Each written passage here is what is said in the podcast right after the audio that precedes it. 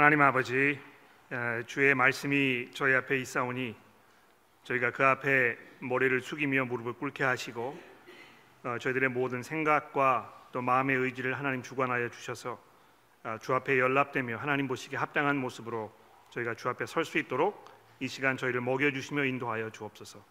예수 그리스도의 이름으로 간절히 기도합니다.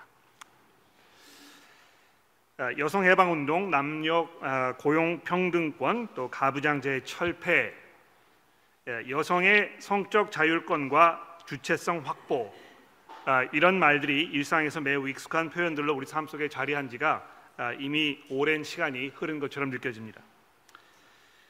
요즘에는 이런 그 사회적 변화들이 이 젠더 및 인종 또 성소수자 차별 이런 그 이슈와 아, 이 연결되면서 이 깨어있는 의식을 가져야 한다는 work movement, 또 남성이 가해자인 경우가 절대적인 에, 절대적으로 다수인 성폭력에 대한 경각심, 아, 이런 것과 서로 맞물려 가지고 보다 광범위한 어떤 그 사회적 운동으로 점점 확장되어 가고 있습니다.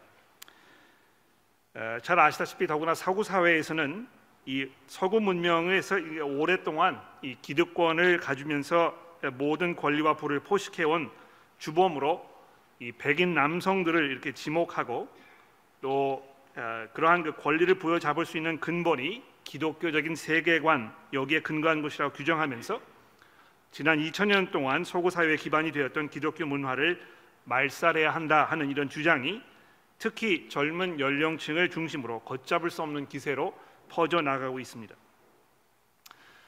그래서 아직도 흑인들에 대한 인종차별이 만연한다는 이런 주장에 근거한 이 Black Lives Matter, 또는 성리학, 이 생리학적 구별에 근거한 남녀 이 성 부분에 동의하지 않는 이들의 인권을 보호해 줘야 한다는 그 가정하에 실행되고 있는 Gender Neutral Bathroom, 남녀 공동 화장실, 또 엘지비티큐아이 사람들을 특별히 환영한다는 의미로 가게들이 자기 그 입구에 내걸고 있는 이 Pride Flag, 또 지금까지 무방비 상태로 일방적으로 성적 피해를 입어온 여성들이 들고 일어나야 한다는 그 취지로 시작된 Me Too Movement, 이런 모든 것들이 우리 사회적 변화들을 대변해주는 아마 그런 대표적인 예가 될 것입니다. 그래서 이제는 이런 사회적 흐름에 약간의 반론을 제기하거나 회의적 입장을 표명하면 그 즉시 사회에서 매장을 당하는 일들이 종종 벌어지고 있는데요, 특히 이 직장에서 그리스도인들이 그 주된 표적이 되고 있는 이런 상황을 우리가 경험하고 있는 것입니다. 마치 우리 사회가 또다시 이 전체주의적, 이 totalitarianism, 이 형태로 후퇴하고 있다는 이런 평가가 나오는 것도 예외가 아니라고 생각이 됩니다. 이런 사회적 변화들을 배경으로 오늘 설교의 본문인 이 디모데전서 이 장 구 절 이하의 말씀을 우리가 살펴보게 되면 이 말씀을 붙잡고 순종하려는 그리스도인들은 마치 이 거센 기세로 계곡을 흘러내려가는 거대한 강줄기 한가운데서 막대기와 지푸라기를 가지고 그 물결을 막아보겠다고 달려드는, 이것이 무모한 것인지 무식한 것인지 분간이 가지 않는 미친 사람들처럼 보인다고 해도 과언이 아닐 것입니다. 그러나 교우 여러분, 이럴 때일수록 너희는 이 세대를 본받지 말고 오직 마음을 새롭게 함으로 변화를 받아 하나님의 선하시고 또 기뻐하시고 온전하신 뜻이 무엇인지를 분별하도록 하라 했던 이 성경의 말씀을 우리가 기억하면서 우리의 존재의 목적이 이 세상과 부합하는 삶이 아니고 하나님을 기쁘시게 하는 이런 삶이라는 사실을 다시 한번 마음속에 새기면서 오늘 이 본문 말씀 통해서 우리에게 주시는 하나님의 그 마음과 생각을 잠시 돌아보도록 하겠습니다. 우리가 우선 다시 한번 주목해야 할 이 사실은요, 이 장 전체가 또 이 디모데전서 전체가 우리 구주이신 하나님 앞에서 선하고 받으실 만한 삶이 어떠한 것인가에 대한 이 전체적인 말씀이고요, 또 그러한 삶의 핵심은 오늘 우리가 아침에도 봉독된 것처럼 경건과 단정함으로 고요하고, 여기 이제 고요하다는 말은 오늘 본문에 있는 이 십일 절에 사용된 조용히라는 이 단어와 이제 같은 단어가 되겠는데, 우리가 경건과 단정과 고요하고 평안한 생활을 하는 것이라고 이 장 이 절 말씀에서 이미 말씀하고 있다는 점을 우리가 기억해야 될 것입니다. 지난주에 살펴본 이 팔 절의 말씀을 기억하시면 이러한 삶은 남자들에게는 분노와 다툼이 없는 거룩한 손을 들어 하나님께 기도하는 것이라 이렇게 이제 말씀하였고, 오늘 본문에서는 여성 교우들이 하나님을 경외하는 여성들로서 하나님 보시기에 합당한 그런 모습이 무엇인지에 대해서 우리에게 말씀해 주고 있는 것입니다. 여러분, 이 구 절과 십 절을 다시 한번 읽어볼까요? 또 이와 같이 여자들도 단정하게 옷을 입으며 소박함과 정절로서 자기를 단장하고 따은 머리와 금이나 진주나 값진 옷으로 하지 말고 오직 선행으로 하기를 원하노라. 이것이 하나님을 경외한다는 자들에게 마땅한 것이니라. 이 경건한 삶을 사는 데 있어서, 즉 하나님 보시기에 합당한 삶을 사는 데 있어서 남자들에게 가장 큰 거침돌이 되는 것은 분노와 다툼, 즉 경쟁을 말하는 것이죠. 이것이라면 여성들에게 있어서 가장 큰 장애물은 선행으로 삶을 빛나게 하려 하기보다는 이 외형적인 모습을 화려하게 가꾸고 싶어하는 강한 욕구라고 사도 바울이 지적하고 있는 것입니다. 주름진 얼굴을 염려해서 보톡스를 맞으러 가시거나, 또 부모로부터 물려받은 얼굴 생김새가 못마땅해서 성형 수술을 받으시려는 사람들이 대부분 여성이라는 점,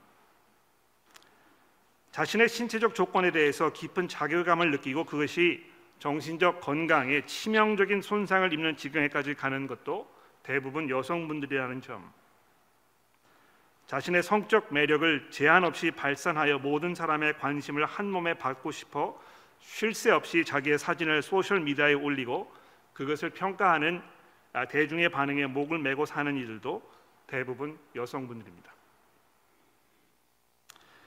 한 심리학자는 그래서 우리 사회에 이 실질적 경제권을 쥐고 부의 흐름을 좌지우지하는 사람은 남성이 아니고 자신을 가꾸기 위해서 끊임없이 새로운 옷과 장신구, 화장품을 구매하는 여성들이라는 것을 분석한 글을 제가 읽어본 적이 있습니다. 실제로 이 호주의 경제 분석지의 기사에 따르면 호주에 살고 있는 여성들은 한 달에 평균 적게는 백오십 불에서 많게는 사백 불 정도의 새로운 옷이나 신발, 장신구를 구입하는 데 지출하고 있다는 것입니다. 여러분, 어떤지 한번 생각, 비교해 보십시오. 여러분은 얼마만큼의 이 지출을 이 외모를 치장하시는데 지금 사용하시고 계십니까?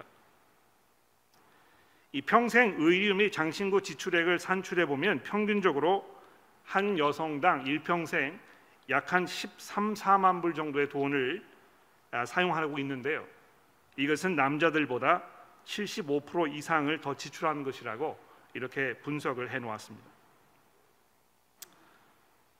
물론 내가 수고해서 번 돈을 내가 원하는 대로 사용하는 것이 무엇이 문제냐 이렇게 반론을 제기하시는 분들이 계시는지 모르겠습니다만, 성경에서는 이러한 여성들의 모습이 하나님 앞에서 겸손한 모습으로 사는 것으로부터 눈을 돌려 자기의 자신을 의지하고 과시하려는 이 성형의 표현이라고 이렇게 말씀하고 있는 것입니다. 아, 여러분, 이사야서 삼 장 십육 절 이하에서 하나님께서 예루살렘에 살고 있던 이 여성들을 향해서 하신 말씀을 들어보십시오. 여호와께서 또 말씀하시되 시온의 딸들이 교만하여, 이 중요한 부분인데, 시온의 딸들이 교만하여 느린 목, 정을 통하는 눈으로 다니며 아기작 걸으며 발로는 쟁쟁한 소리를 낸다 하시도다. 그러므로 주께서 시온의 딸들의 정수리에 딱지가 생기게 하시며 여호와께서 그들의 하체가 드러나게 하실 것이니라. 주께서 그 날에 그들이 장식한 발목 고리와 머리와 망사와 반달 장식과 귀 고리와 팔목 고리와 얼굴 가리개와 화관과 발목 사슬과 띠와 향합과 호신부와 반지와 코 고리와 예복과 겉옷과 목도리와 손주머니와 손거울과 세마포와 머리 수건과 너울을 제할 것이니.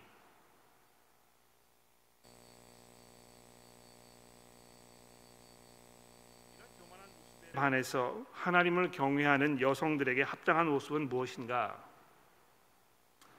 단정한 모습으로, 소박함으로, 정절로, 즉 정절이라는 건 이제 그 절제를 할 줄 안다는 것입니다. 적당히 할 줄 안다는 것입니다. 또 선행으로 자신을 단장하는 것이라고 구 절 말씀이 이야기하고 있는데, 이걸 보시게 되면 이 성경의 주 관심사는 외적인 모습이 아니고 내적 상태임을 아주 분명하게 우리에게 보여주고 있습니다. 교회에 왔을 때 내가 다른 사람들의 눈에 어떻게 보일까? 어떻게 하면 남에게 꿀리지 않을까? 내가 들고 있는 핸드백이 다른 사람의 것보다 더 값싼 것처럼 보이면 내 처지가 처량하게 보이지 않을까? 이런 생각에 사로잡혀 있는 이런 모습에서 살지 말고 하나님 앞에서 겸허한 모습으로 하나님을 두려워하는 하며 사는 모습으로 우리 앞에 우리의 삶을 살아가라고 사도 바울이 말씀하고 있습니다. 마치 남자들이 자신의 거친 힘과 투쟁적 성향에 전적으로 의지하여 자신의 삶을 자기의 힘으로 일구어 가겠다고 선언하는 것처럼 자신의 외적 자산을 앞세워서 사람들에게서 자신의 존재 가치를 증명하겠다는 일종의 이 여성의 선언, 이런 것에 대해서 성경이 분명하게 우리에게 경고하고 있다는 것입니다. 그런 면에서 우리 교회에 계신 여성 교우들에게 제가 교회 전체를 대표하여 여러분들에게 감사의 말씀을 드리고 싶습니다. 적어도 제가 봤을 때는 거의 모든 여성 교우분들께서 이 면에서 굉장히 좋은 본을 보이신다고 생각을 하고요, 서로 서로 격려하며 조심해서 서로 간에 어처구니 없는 경쟁심에 사로잡혀 그로 인해서 생기는 이 관계의 어려움으로부터 여러분들 스스로를 잘 보존해 가신다고 제가 생각합니다. 그러나 혹시 여러분들 가운데 단정하고 소박하고 절제할 줄 알며 선행으로 자신을 단정하기보다 오히려 자신의 존재와 위치를 과시하며 다른 여성들 위해 군림하고자 하는 마음과 생각을 가지고 계신 분들이 계시다면 오늘 이 말씀을 들으시면서 여러분들의 마음속에 깊은 회개와 변화가 일어나시기를 제가 기도합니다. 사도 바울이 거기서 그치지 아니하고 한 걸음 더 나아가서 이 교회에서 여성의 역할에 대하여 아주 보다 구체적으로 자세하게 이 모든 경건과 단정함으로 고의하고 평안한 생활을 하는 여성 교우들이 교회에서 살아갈 때 어떻게 하는 것이 하나님 보시기에 합당한 모습인지에 대해서 이 십일 절과 십이 절에서 계속 설명을 해주고 있습니다. 아마도 이 십일 절과 십이 절은 성경에서 지금까지 가장 많은 논란과 또 관심을 불러일으킨 그절, 그런 구절 중에 하나가 아닐까 이렇게 생각을 해봅니다. 또 이 구절은 그 교회가 혹은 그 교회가 속해 있는 교단이 성경의 이 권위, 이것에 대해서 어떤 실제적이고 구체적인 입장을 가지고 있는지를 판가름하는 일종의 어떤 그 리트머스 테스트, 이런 역할을 하는 구절로 받아들여지기도 합니다. 사실 주변에 보시면 여성 목사님들께서 교회를 담임하고 계신 교회들의 숫자가 점점 늘어가고 있는 추세이고, 여러 교단들도 지금까지의 정책이 구시대적인 사고 방식의 유산이다 이렇게 이제 견해를 가지고 여성 목사들에게 교회 전체를 담임하는 역할을 맡기는 것에 대해서 별다른 그 문제를 느끼지 않는 것처럼 보이는 경우가 상당히 있는 것 같습니다. 근데 여러분, 일단 여기서 다시 한번 이 십일 절, 십이 절의 말씀을 잘 한번 읽어볼까요? 여자는 일체 순종함으로 조용히 배우라. 여자가 가르치는 것과 남자를 주관하는 것을 허락하지 아니하노니 오직 조용히 아, 조용할지니라. 어, 혹시 여성분들이 이제 혈압이 막 올라가고 계시는지 어, 제가 잘 보이지 않는데 진정하십시오. 잠시 이 구절을 천천히 한번 살펴보도록 합시다. 우선 십일 절을 보십시오. 여자는 일체 순종함으로 이제 되어 있는데요, 도대체 어떤 여성이 누구에게 혹은 무엇에게 순종하라는 말인가, 이 문제를 우리가 잘 한번 생각해 봐야 될 것 같아요. 그렇죠? 즉 교회에서 모든 여성은 모든 남자들에게 무슨 상황이든지 복종하라는 것인가? 여성도 자신의 남편이 아닌 다른 모든 남성들에게 순종하라는 말인가? 물론 아닙니다. 그렇죠? 본문이 말씀하고 있는 상황은 교회로 모였을 때 그 자리에서 하나님의 말씀을 공적인 자리에서 가르치는 시간이 되었을 때 거기에 선포되는 그 하나님의 말씀과 또 그 말씀을 선포하고 있는 선생의 역할을 하고 있는 그 사람에게 순종하라는 것입니다. 남성들이 이 말씀을 왜곡해서 여성들에게 말도 되지 않는 요구를 하고 암탉이 울면 집안이 망한다는 속담이 성경에도 있다 이렇게 말씀하시면서 이 주장하시는 분들 가끔 보게 되는데요. 이 굉장히 큰 오해이고 큰 실수라고 제가 분명하게 말씀을 드립니다. 남성분들이 집에서 이런 성격 구절을 이렇게 가지고서는 그 아내에게 무조건적인 복종을 요구하는 것은 여러분이 그 쉽게 얘기하면 권력을 남용하고 계신 것입니다. 이 순종의 관계에는요, 남성들이 여성에게 이 요구하고 그거를 착취할 그런 것이 아니고 여성이 자원하는 마음으로 남성들에게 주는 선물인 것입니다. 이것을 뺏으려고 하시거나 이것을 주장하려고 하시거나 이렇게 하는 것이 하나님께서 정해놓으신 그런 그 삶의 방법이 아니라는 것을 여러분 기억하십시오. 이 주일 교회로 모였을 때 점심시간이 되어서 이제 식탁 교제를 하는 시간이 되면은요, 저도 배식을 주시는 교우 여성 여성 교우분들의 인도에 순종하고 거기 따르는 것이 마땅한 것입니다.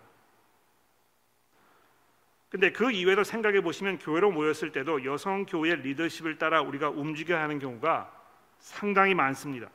그것은 매우 당연하고 사도 바울도 그것을 성경의 다른 부분에서 적극 권장하고 있다는 사실을 여러분 주목해 보십시오. 고린도서 십일 장이나 십사 장에 보시면 여성이 공동 기도를 인도하거나 공적인 자리에서 예언의 사역이나 방언의 사역을 하는 경우에 대해서 말씀하고 있는 것을 우리가 보게 되는데요.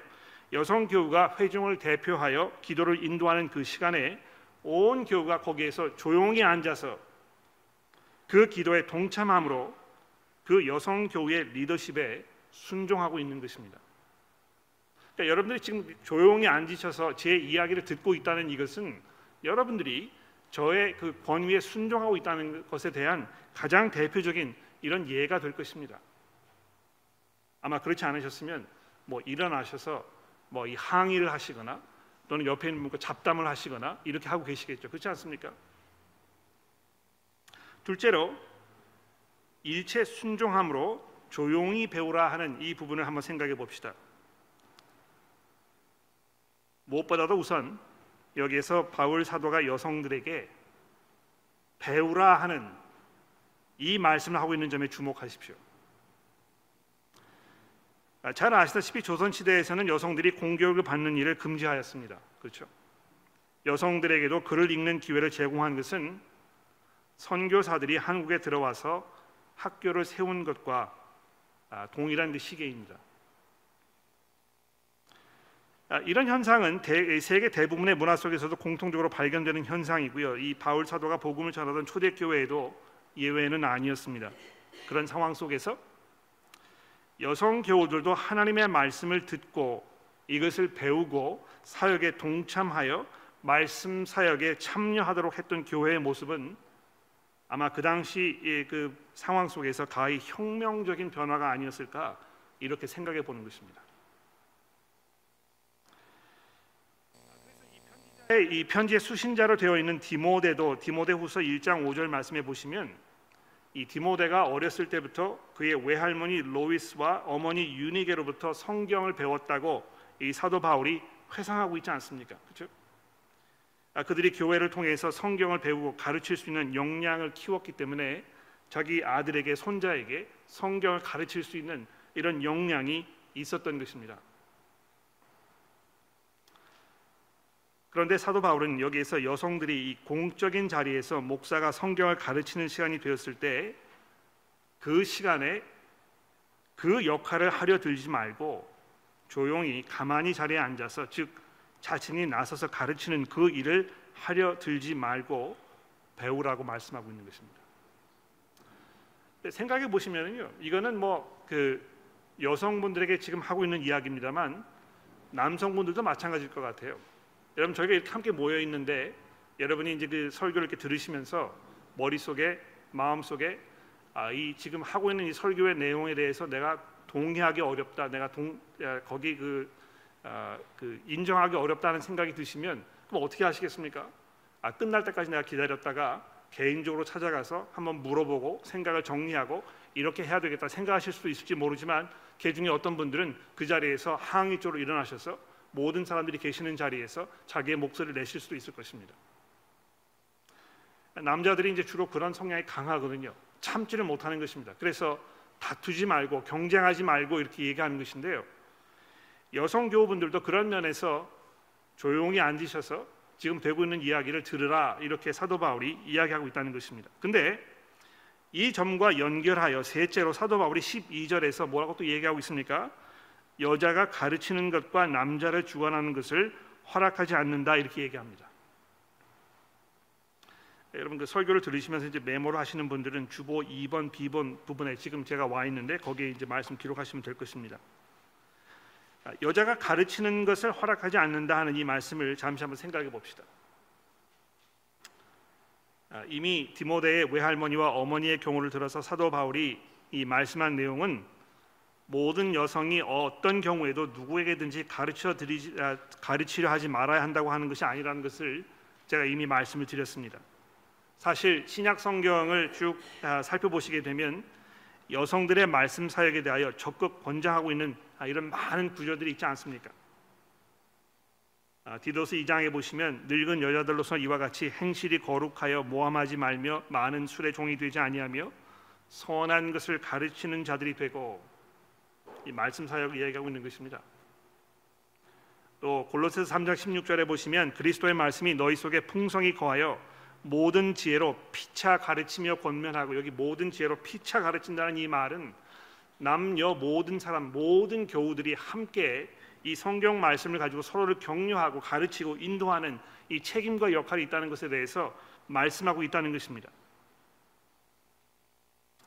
그런데 여기 디모데 이 장 십이 절에서 여자가 가르치는 것을 허락하지 않는다 하는 사도 바울의 이 말씀은 이 공적인 자리에서 온 교회가 함께 모여 하나님의 말씀을 배우는 시간이 되었을 때 그 자리에서 이 온 교우들을 가르치는 그 말씀의 선생으로서의 역할을 여자가 맡는 것을 내가 허락하지 않는다, 그 뜻이라는 것입니다.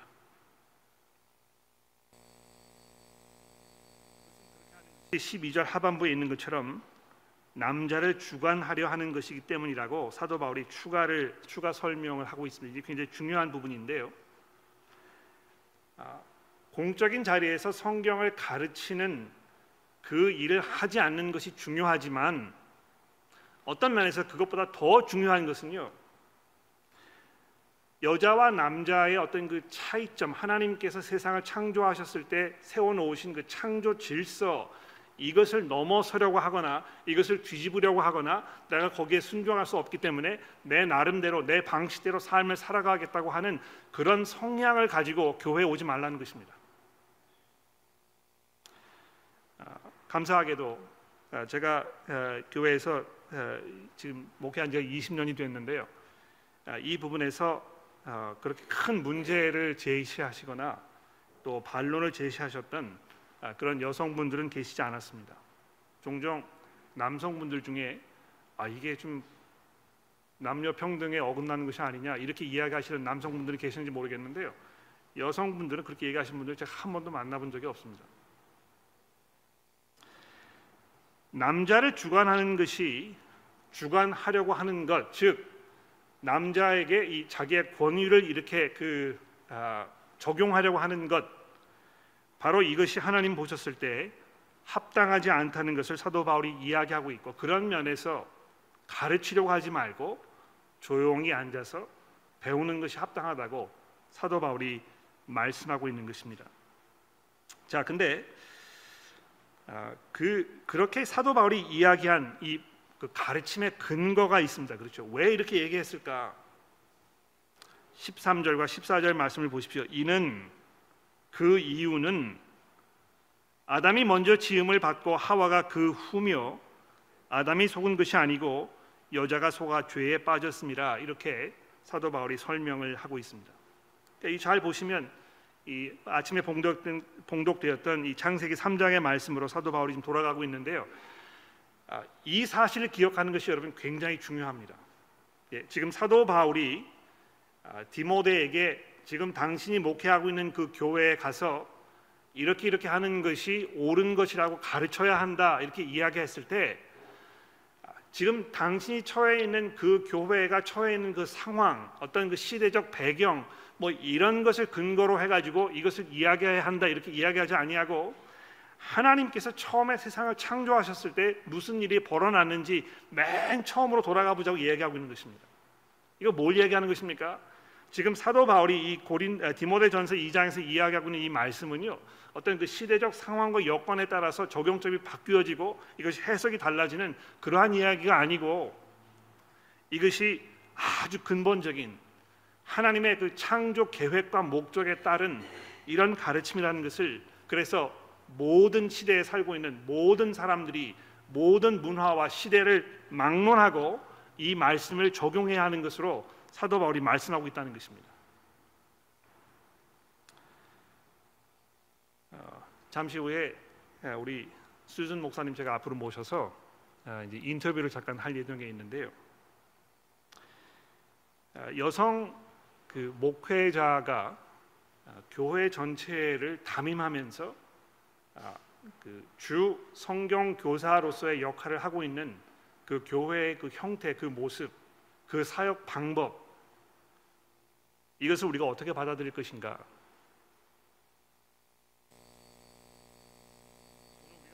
이 고린도전서 이 장 말씀에 근거한다면 그것은 분명히 잘못된 것입니다.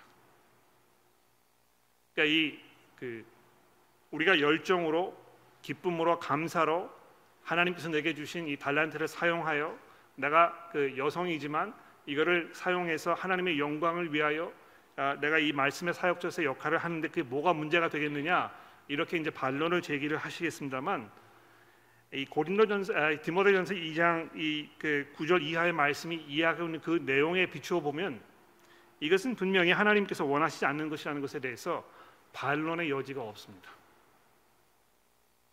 과거에 혹시 여러분들께서 여성 목사님께서 담임으로 계시는 교회에 속해셨다가 저희 교회에 오셨다면 아마 이것이 굉장히 쇼킹하게 들리실지도 모르겠고, 너무 심한 것이 아니냐, 아, 이 뭐 교회에서 성차별을 한 것이 아니냐, 아, 이렇게 이제 이야기하실지 모르겠습니다만, 아, 지금까지 제가 드린 성경의 이야기를 잘 한번 들어보시고, 또 여기 지금 사도 바울이 이야기하는 이 내용에 대해서 다시 한번 집중해 보시면 이것이 남녀 성차별, 성평등의 문제가 아니고 하나님의 말씀에 내가 순종할 것인가, 하나님의 창조 섭리와 그 지혜에 내가 따라갈 것인가, 이 문제라는 것을 여러분 피하실 수가 없을 것입니다. 아, 그, 그 가르침의 근거로 사도 바울이 예, 지금 이 창세기 삼 장의 말씀을 이야기하고 있는데요. 창세기 삼 장에서 어떻게 됐습니까? 분명히 하와가 자기 자신에 대해서 이렇게 얘기하잖아요. 내가 속은 것이다. 내가 속아서 내 남편에게 가서 남편에게 이것을 주고, 남편이 내 이야기를 들은 것이고, 그래서 남편도 이것을 따먹고 여자도 따먹게 된 이런 상황이 벌어진 것이라고 성경이 우리에게 이야기하고 있습니다. 그러니까 분명히 하나님께서 남자에게 말씀하셨잖아요. 그렇죠? 동산에 있는 이 선악과를 알게 하는 이 나무를 따먹지 말아라.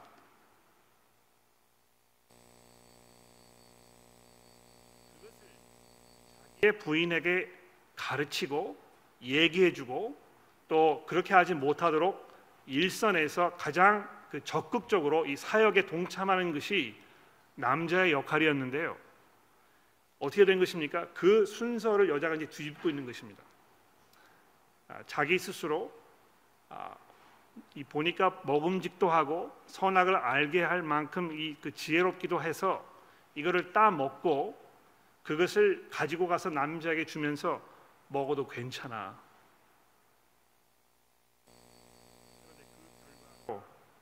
어떤 일이 벌어졌습니까? 근거에 대해서 사도 바울이 이야기하면서 이 세상이 완전히 뒤죽박죽되어 버린, 하나님의 말씀에, 하나님의 그 창조 질서에 순종하지 않음으로 인해서 벌어졌던 이 치명적이고 참담한 우리 이 삶의 현실에 대하여 지금 사도 바울이 말씀하고 있는 것입니다.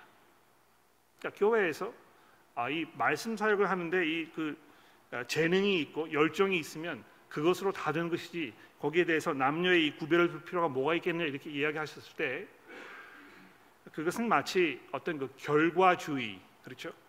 아, 잘하는 사람이 하면 되는 것이지 이거를 구분할 필요가 뭐가 있겠느냐 이렇게 이야기했을 때 이 굉장히 어떤 그 성과를 위주로 하는 이런 그 자본주의 사회에서의 대표적인 이 접근 방법을 그저 교회에 이 투입시키려는 그런 시도에 불과하다는 것입니다. 어떻게 해서든지 간에 좋은 결과만 오면 되는 것이 않겠느냐. 굉장히 실용주의적이죠. 그렇죠? 그러나 하나님께서 디모데에게 지금 말씀하고 있는 것은 실용주의적, 결과주의적 방법이 교회를 인도하는 하나님의 뜻이 아니고 하나님께 정해놓으신 이 사역의 방향과 이 창조의 질서를 잘 생각해 보면서 이것이 교회에 어떻게 적용돼야 될 것인가의 문제를 심각하게 고민하는 이것이 하나님 보시기에 합당한 모습이라는 것을 사도 바울이 말씀하고 있다는 것입니다. 제가 이제 한 오 분 정도만 드리면 설교를 끝나게 되는데요. 아, 미리 제가 말씀을 드리고 싶은데 끝난 후에 잠시 여러분들에게 이제 그 정신을 좀 차리시고 아, 혈압을 조금 내리시고 아, 질문이 있으시면 질문을 할 수 있는 기회를 제가 좀 드려보도록 하겠습니다. 아, 뭐 이렇게 손을 들어서 그 아, 질문하시기가 좀 어려우시면 아, 카톡을 통해서 질문하셔도 됩니다. 아, 제 카톡을 아마 가지고 계실 거니까 아, 카톡이 들어오는 대로 제가 질문을 받아서 아, 그 익명으로 여러분에게 답을 드릴 수도 있으니까 아, 미리 한번 생각해 보십시오. 지금까지 예, 내용을 들으시면서 아, 동의하기 어려우셨거나 잘 이해가 되지 않으셨거나 또 예, 어떤 그 상황적 아, 판단을 요구하는 아, 이런 그 질문들이 있으시면 아, 질문하시면 아, 그러면 되겠습니다. 자, 그리고 나서 십오 절에 이제 결론을 내리고 있는데, 그러나 여자들이 만일 정숙함으로 믿음과 사랑과 거룩함에 거하면 그의 해산함으로 구원을 얻으리라. 이것도 뭐 이렇게 쉬운 그런 구절은 아닌 것 같아요. 어떻게 하는 해서 이 해산하는 것이 구원의 문제와 직결되는 것인가, 이런 질문을 가질 수 있을 것입니다. 아, 과거에 이제 그 주석의 어떤 그 흐름 이런 걸 이렇게 쭉 살펴보면 아, 우리 신앙의 선조분들께서는 이 구절을 이렇게 읽으면서 아 이것이 아, 이 여자를 통해서 태어날 그리스도의 오심에 대한 아, 그거를 근거로 해서 여성들이 이제 구원을 얻을 것이라 이렇게 이야기한다고 해석하는 분들이 상당히 많이 있었습니다만 아, 제가 아무리 이걸 생각해 보아도 아, 그것에 대해서 이야기하는 것이 아니라는 것을 아, 제가 아, 분명하게 말씀드릴 수 있습니다. 아, 해산한다는 것은 남성들은 할 수 없는 여성들만의 고유의 어떤 그 특권이자 또 의무입니다. 그렇지 않습니까? 아 근데 그 앞부분에 있는 여러 내용들을 사실 살펴보시면, 즉 정숙함으로 믿음과 사랑과 거룩함 아, 이거를 이렇게 쭉 살펴보시면 여성으로서 하나님을 경외하는 여성으로서 하나님께서 정해놓으신 그 창조 질서를 따라 살면서 어떻게 하는 것이 하나님을 기쁘시게 하는 삶인가에 대해서 깊이 고민하고 생각하는 이런 모습을 이야기한다는 것을 우리가 금방 이해할 수 있을 것입니다. 그러니까 이거를 전체적인 그 문맥을 쭉 살펴보게 되면 하나님께서 정해놓으신 여성들의 여성다운 삶, 즉 여자를 여자로 만들어 놓으신 하나님의 그 창조 지혜와 하나님의 그 창조 질서를 겸손함으로 또 아, 그 기쁜 마음으로 받아들이면서 거기에 잘 맞는 모습으로 살아가는 이 여성의 그 경건한 삶의 모습을 계속 이어나갔을 때 이 세상으로부터 오는 어떤 유혹이라든지 또 거짓된 가르침이라든지 이런 것들로부터 우리 스스로를 잘 지켜낼 수 있을 것이라는 사도 바울의 결론적인 말씀이라는 것입니다. 아, 물론 이제 그 이 구절을 어떻게 우리가 구체적으로 실제 사역에서 적용할 것인가 이런 문제들이 이제 많이 어, 떠오르게 될 텐데요. 아 그러면 세오지기 그룹에서 여자가 그룹을 인도하는 것도 어, 남자가 거기에 있다면 하지 말아야 할 일인가, 뭐 이런 게 이제 생각나실 것이고요. 아, 여자들은 그러면 그 주일 학교도 가르치지 말아야 되는 것인가, 이런 질문이 아마 생각나실지는 모르겠습니다. 아, 제가 잠시 시간을 드릴 테니까 여러분 숨을 고르시고요. 아, 옆에 계시는 분들과 함께 드린 그 내용에 대해서 한번 잘 생각해 보십시오. 혹시 질문이 있으시면 질문을 나누어 보시고 또 질문하기 원하시면 손을 들어서 잠시 후에 질문해 주시면 그러면 되겠습니다. 저도 좀 숨을 돌릴 테니까 한 일 분 정도 쉬시고 그 다음에 질문 시간을 가져보도록 하겠습니다.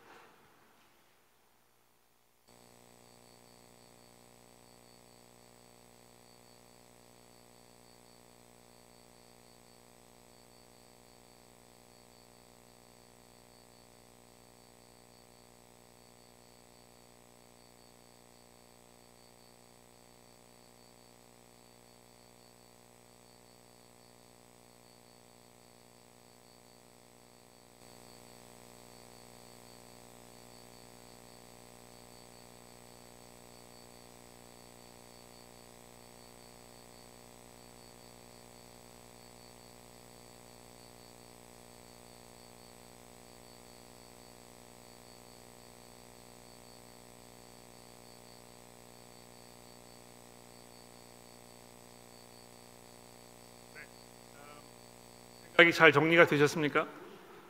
아, 마이크가 좀 있으면 예, 손을 들어주시면 마이크를 드릴 테니까 아, 질문해 주시고요. 아, 제가 이제 그 전화 이 와이파이를 켜놨으니까 카톡으로 질문을 하시면 아, 제가 카톡으로 보고 질문을 받도록 아, 그렇게 하겠습니다. 질문하기 원하시는 분 계시면 질문해 주시죠.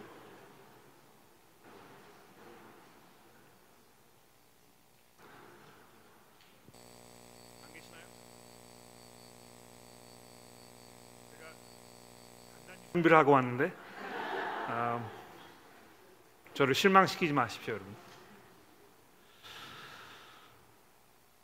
네, 우리 유수주 교우님.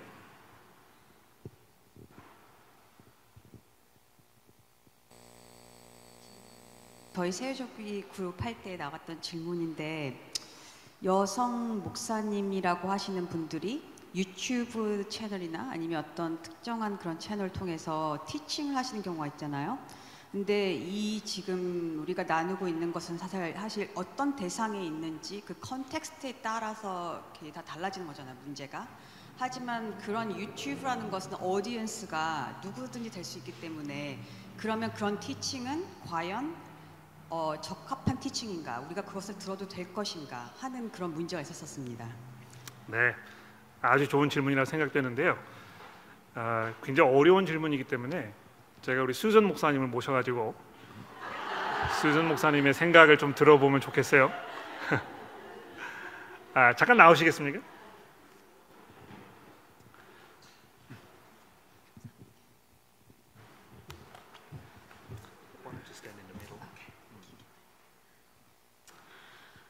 아, 우선 저희 회중에 오신 것을 환영합니다. 아, 네, 감사합니다. 아, 잘 아시겠습니다만 우리 수준 목사님은 아, 우리 안기화 교우님 아, 차녀시죠, 그렇죠? 네, 차녀입니다. 네, 차녀시고 어, 사실 뭐 저희 교회에서 이제 자라나셨는데 네. 음, 그 목사 안수를 받으셨을 때는 저희 교회에 계시던 건 아니었고, 네. 어, 그러나 이제 뭐 제가 생각하고 싶은 거는 우리 교회의 어떤 그 말씀 사역이 수준 목사님의 신앙 형성에 굉장히 중요한 역할을 했다. 어, 그렇죠. 그렇게 생각하고 네. 싶습니다. 맞습니다. 아, 네, 네, 네, 정말요, 정말로 맞습니다. 네, 네, 네, 네, 네. 이 교회에서 어, 하나님을 만났고 크리스천이 됐죠. 네. 음. 자, 그, 어, 그 이야기는 잠시 후에 하도록 하고요. 네, 네. 올해 초부터 무어 신학교에서 그 Dean of Women이라는 그 역할을 맡게 되셨는데. 네.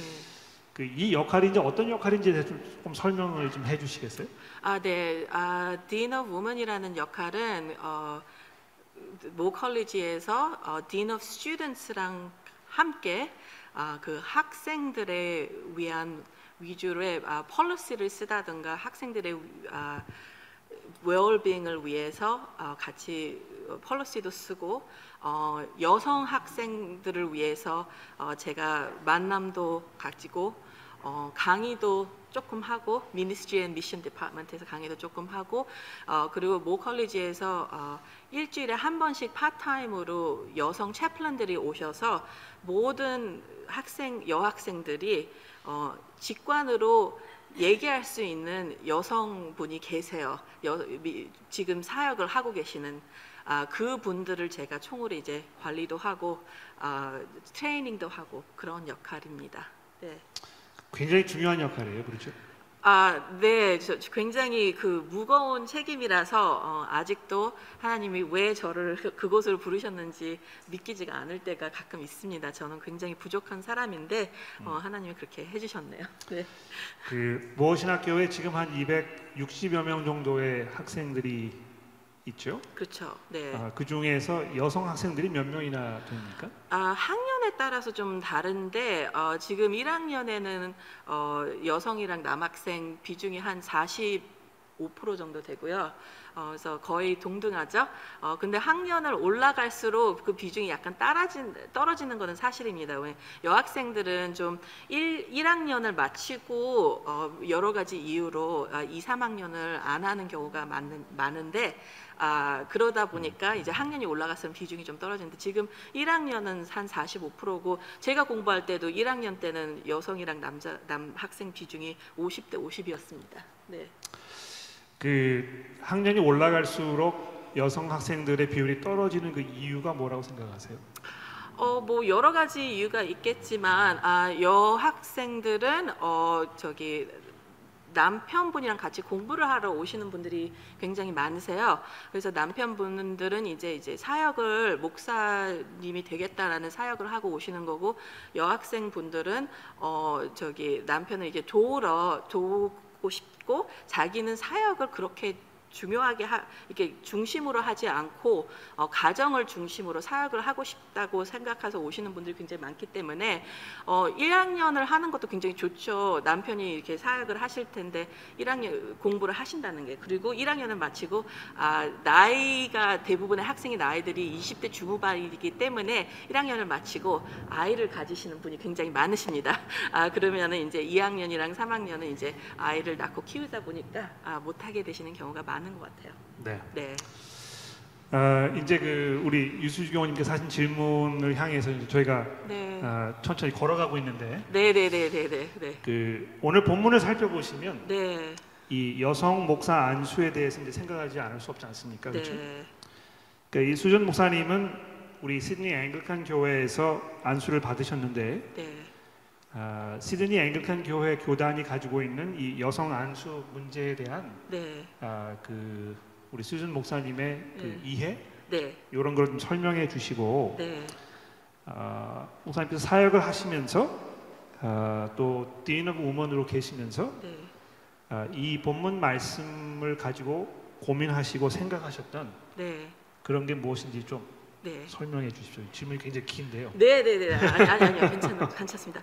아, 그게 이제 영어로 이제 한국말로 번역이 좀 안 되는 부분이 있어요. 왜냐하면은 어, 저희는 어, 한국 그 크리스천 교우들이 아, 굉장히 장로교에서 아셔서 무슨 뭐 아, 목사, 전도사, 무슨 뭐 집사 그런 거로 생각을 하시는 분 그래서 제가 어쩔 수 없이 영어를 써야 되는데 아, 앵글칸 교회에서는 아, 목사를 안수를 받는데 아, 디큰이 있습니다. 디큰은 어, 뭐 번역이 좀 잘 안 되는데 어, 남성, 여성 아, 둘 다 어, 공부를 끝마치고 어, 그리고 아, 인터뷰도 가지면서 어, 저기 그 앵글칸 교회에서 이분은 진짜로 그 정말로 되, 된다 그러면은 여성이나 남성이나 상관없이 디큰으로 안수를 받을 수 있습니다. 저도 그래서 디큰으로 안수를 받았고요.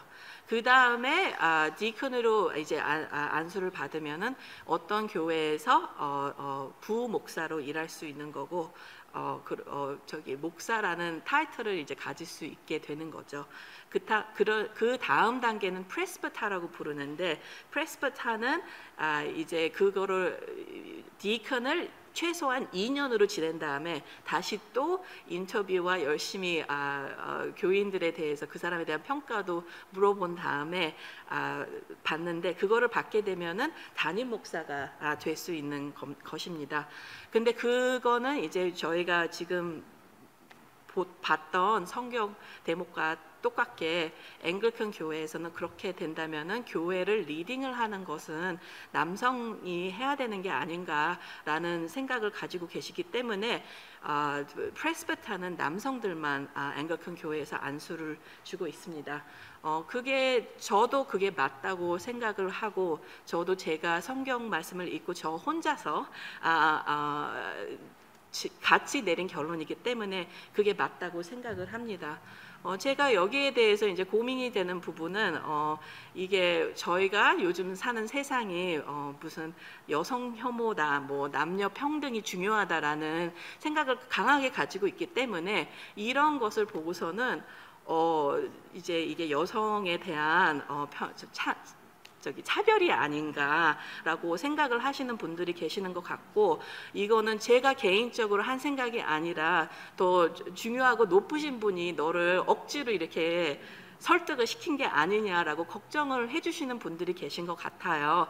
어, 그리고 어, 교, 그리고 혹시 네가 더 힘을 더 원하고 담임 목사가 되고 싶은데 억지로 이 위에 있는 사람들이 너를 억압하는 게 아니냐라고 생각하시는 분들이 계시는 것 같아요. 근데 저는 제가 처음에 봤을 때도 어, 이거 왜 이렇게 얘기하지라는 생각이 있었지만 어, 기도와 아, 성경을 열심히 공부함으로써 이거는 어, 이렇다고 해서 여성이 덜 중요하거나 아, 하나님께서 보기에는 여성이 더, 어, 더 스킬이 없다라고 하시는 게 아니라 하나님이 만드신 우리는 다 똑같이 중요하고 아, 아, 굉장히 아, 하나님한테 눈에서는 worthy하지만 이게 다르게 만드신 거다라고 이해를 하는 게 아, 맞다고 생각하고 저도 그렇게 생각해서 저는 아, 디큰으로 됐고 아, 더 이상 안, 더 올라가고 싶지 않습니다. 왜냐하면 그게 하나님이 그렇게 만드신 게 아니고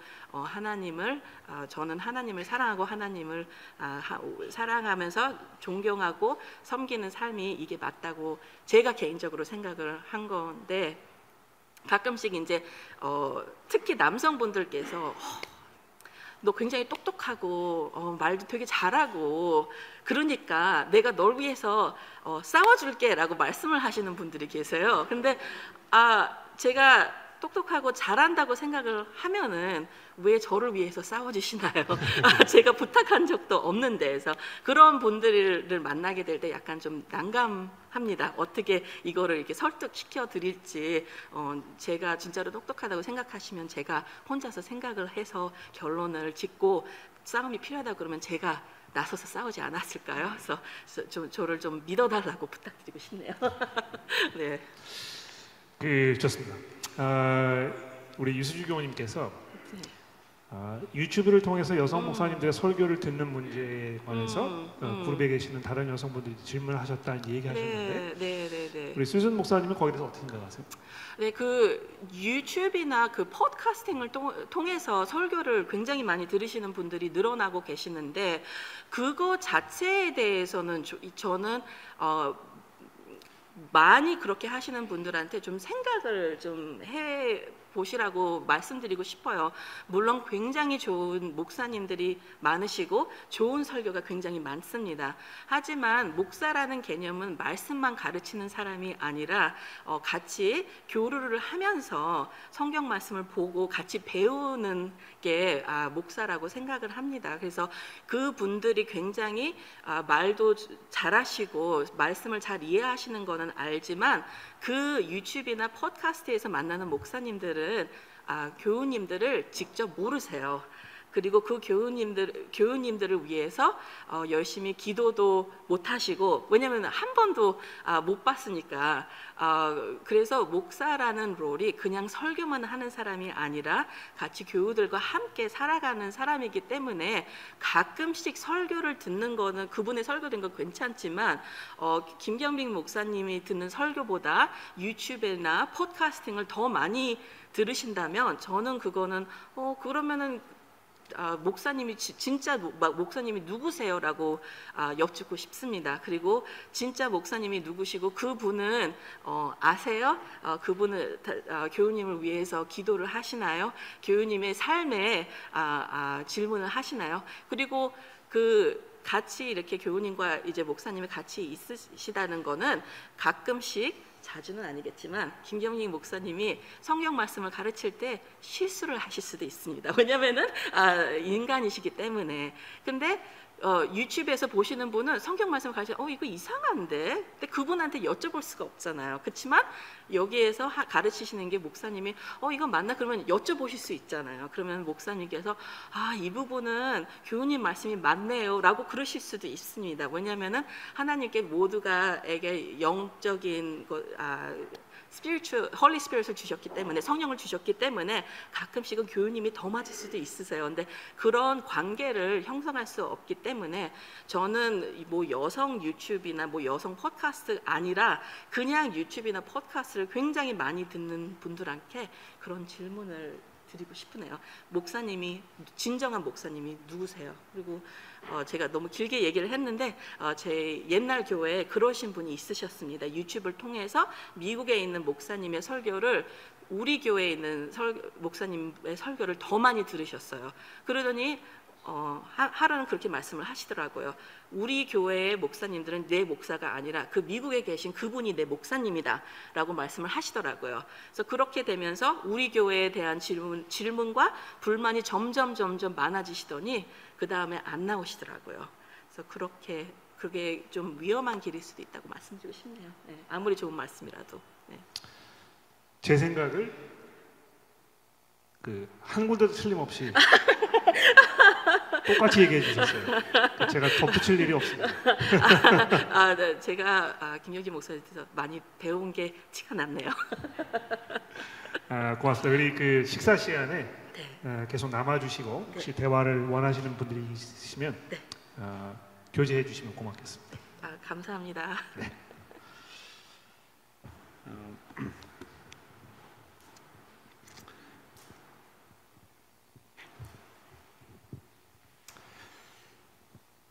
질문이 하나 더 들어왔는데요. 어...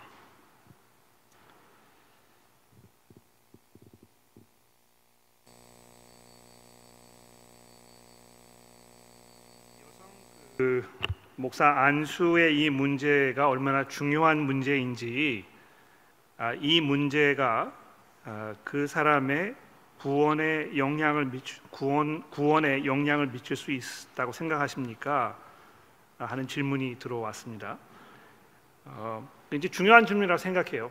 그러니까 이 문제가 얼마만큼 중요한 문제인가, 이제 그 질문을 하신 것인데, 이 질문에 대해서 가지고 있는 나의 견해가 나의 구원의 문제와 직결되는 문제인가, 이 질문을 하신 것입니다. 어, 그 표면적으로 보면, 표면적으로 보면 이것은 어, 구원과 별개의 문제처럼 보일 수 있어요. 그러니까 이 구원이라는 것은 우리의 죄를 회개하고 어, 그리스도께서 우리를 대신하여 돌아가셨다는 것을 이제 우리가 인정하고 어, 우리의 이 삶을 온전히 산 제사로 주께 드리겠다는 어떤 그 결심, 회심, 어, 이것을 이제 근거로 한 것인데, 어, 그렇게 본다면 어, 이거는 뭐 구원의 문제는 아닌 것이다, 이제 이렇게 결론을 내리실 수 있겠습니다만, 어, 이 문제가 어, 굉장히 중요한 문제가 될 수밖에 없는 가장 중요한 이유는 이것이 성경의 권위에 관한 문제라는 것입니다. 그렇죠? 그러니까 성경이 아, 얼마만큼 우리의 삶에 아, 그 영향력을 발휘할 것인가, 또 아, 성경이라는 것이 시대와 상황에 따라서 아, 이, 그, 내용이 바뀌어질 수 있는 것이 아닌가, 다르게 해석될 수 있는 것이 아닌가. 아, 그렇다면 지금 우리가 살고 있는 이 시대에서 우리가 받아들여야 할 그 하나님의 말씀은 무엇인가, 그거를 누가 정하는 것인가, 이런 문제가 이제 꼬리를 물고 일어나게 되는데, 그러다 보면 어떤 결과를 초래할 수 있게 되겠습니까? 성경이라는 것은 처음부터 끝까지 모든 것이 하나님의 말씀이 아니고, 이것이 부분적으로, 경우에 따라서는 상황에 따라서 우리에게 직접적으로 적용되지 않을 수도 있겠다, 아, 이제 이런 결론을 내리게 되고, 아, 그것이 계속 아, 굴러가다 보면, 아, 그러면 뭐 아, 그리스도께서 우리를 위해서 돌아가셨다는 성경의 가르침도 사실 이것이 우리에게 맞는 이야기인가, 이런 질문을 던질 수 있는 자리에까지 갈 수 있는 가능성이 생길 수 있다는 것입니다. 어, 그렇게 말씀을 드리겠고요. 그다음에 이제 그 어, 구약 성경의 미리엄이라든가 또 드보라 선지자 같은 사람들이 있었는데 어, 이런 사람들이 리더가 아니었는가, 어, 이제 이런 질문을 하셨어요. 어, 시간이 많이 지났기 때문에 뭐 제가 깊이 설명을 드릴 수는 없습니다만, 기본적으로 그 사사기서 시리즈를 할 때 제가 분명히 이 문제를 다루었으니까 아, 그 부분을 설교를 한번 들어주시면 충분히 설명이 되겠고요.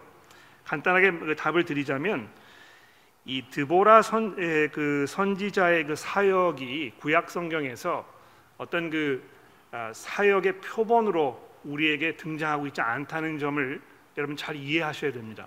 그러니까 제가 설교를 할 때도 그 설, 설명을 드렸는데요. 그 영어로 이제 이야기하면 아, very reluctant leader 이렇게 얘기할 수 있습니다.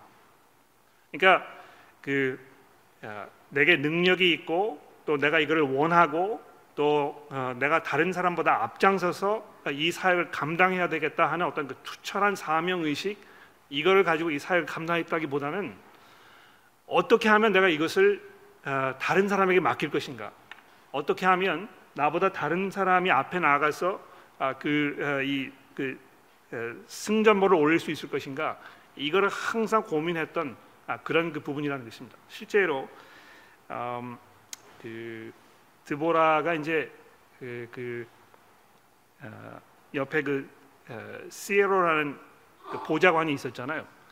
그 보좌관에게 격려해가지고 남자이기 때문에 가서 이 사역을 감당하라고 격려하는 이런 부분들이 본문 말씀이 여러 번 등장한다는 것을 여러분 기억하시면서 아, 그 부분을 들어주시면 대단히 감사하겠습니다. 어,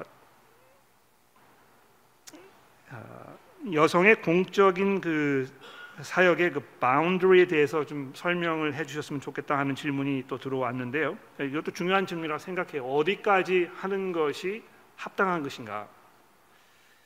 어, 이것도 사실 뭐 그, 우리 수준 목사님 이야기를 좀 들었으면 좋겠는데, 잠깐 다시 한번 나오실래요?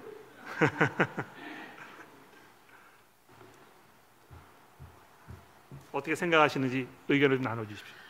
아, 바운더리요? 어, 글쎄요. 이제 성인 남성들을 이렇게 예배 시간에 일요일 날 설교를 하는 것 자체는 이 성경 말씀을 보면은 어, 안 되는 거라고 저는 개인적으로 생각을 하고 있습니다. 그렇지만 그게 이제 여러 사람의 굉장히 달, 다릅니다. 그 다음부터는 이제 예배를 인도를 할 때 여성이 혼자서 해도 되는지, 또 아, 여러분께서 그 의견, 의견이 굉장히 분분한 부분이고요. 그리고 어, 어, 주일 학교는 뭐 괜찮은데, 아니면은 어, 그, 그러면 유스 그룹은 어떻게 되냐? 유스 그룹에서 이제 남학생이 언제부터 남자 성인이냐라는 문제에 따라서 굉장히 분분한데, 이거는 이제 그 성경 말씀을 열심히 보고서는 어, 목사님과 같이 대화를 하고 어, 어떻게 해서 하나님의 말씀을 제대로 어, 이해할 수 있냐에 따라서 다른 것 같아요. 이 부분에 대해서는 굉장히 어, 신실하시고 성경 말씀을 굉장히 중요하게 생각하는 분들 중에서도 의견이 갈리는 부분입니다. 그래서 그 바운더리 자체를 어, 가지고 논하다 보면은 어, 사역을 같이 아예 못하는 경우도 있는 것 같아요. 그래서 어떤 교회는 보면은 이 부분이 너무 예민하기 때문에 그냥 남자랑 여성은 뭐든지 따로 한다 라는 고 해서 모든 사역을 따로 하는 해서 여자들은 그, 그 안에서 다 하고 남자, 근데 그것도 아닌 것 같거든요. 어, 같이 하는 게 맞는 것 같은데 어, 어려운 부분이니까 같이 생각하고 기도하고 아, 개인의 의견과 존중을 하면서 어, 해야 되는 것 같아요. 굉장히 예민한 부분인 것 같습니다. 네. 네. 아, 전적으로 동의합니다. 그 경계선을 우리가 따지기 시작하면 음, 모든 분들이 다 같이 동일하게 생각하는 합의점을 찾기가 불가능합니다. 또 사실 그 지금까지 그 교회가 어, 진행해 왔던 어떤 그 사역의 방식, 또 문화적인 여건, 아, 이런 것들을 다 종합해 보면 아, 원칙은 같지만 그 원칙이 원칙을 따라서 특정한 상황에 적용되는 아, 그 방법에서 약간의 차이가 얼마든지 있을 수 있다고 저는 생각합니다. 그래서 어, 우리 뭐 수준 목사님 잘 말씀하셨는데요. 아, 이렇게 하는 것이 성경적인 것일까? 이렇게 하는 것이 하나님 보시기에 합당한 것일까? 이 문제를 고민하는 것이 굉장히 중요하다고 생각해요. 아, 그래서 어떤 그 물론 사역을 하려면 답을 찾아야 되겠습니다만 아, 답이 무엇인가를 찾기 이전에 우리가 어떤 마음으로 아, 우리의 그 어떤 그 자세가 무엇인가, 왜 우리가 이 질문을 하고 있는 것인가, 아, 이 문제부터 생각하는 것이 훨씬 더 중요하다고 생각합니다. 같은 질문을 해도 이것이 그 두 가지 서로 상반된 입장에서 던지는 질문일 수 있어요. 아, 어디까지가 경계선인가 이렇게 질문을 했을 때 아, 얼마만큼 내가 하면 하나님의 그 야단을 맞지 않고도 얼마든지 내가 하고 싶은 걸 할 수 있을까 이렇게 무, 물어보는 질문일 수도 있고, 어떻게 하면 우리가 정말 하나님의 말씀에 순종하는 그런 모습으로 살 것인가 이런 입장에서 질문하는 것일 수도 있습니다. 그래서 아, 이 경계선이 어딘가를 딱 이렇게 이야기하는 것이기보다는 우리가 기본적으로 우리의 마음 상태가 무엇인가, 우리가 어떤 그 우리 하나님을 향한 경외하는 그 마음이 우리 삶 속에 어떻게 적용돼야 될 것인가, 이런 그 생각으로 이 문제를 바라보는 것이 맞다고 생각합니다.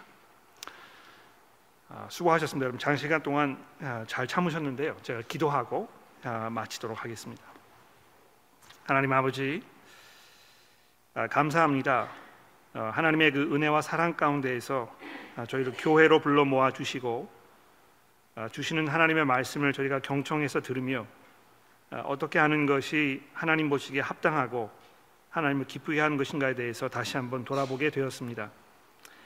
하나님 무엇보다도 저희들의 마음속에 하나님을 두려워하는 마음을 주시고 또 우리의 생각과 우리의 의견과 우리의 경험보다는 하나님의 인도와 또 계시를 저희가 따라가며 거기에 우리의 모든 것들을 맞출 수 있는 겸허함을 우리 모두에게 허락하여 주옵소서. 예수 그리스도의 이름으로 간절히 기도합니다. 아멘.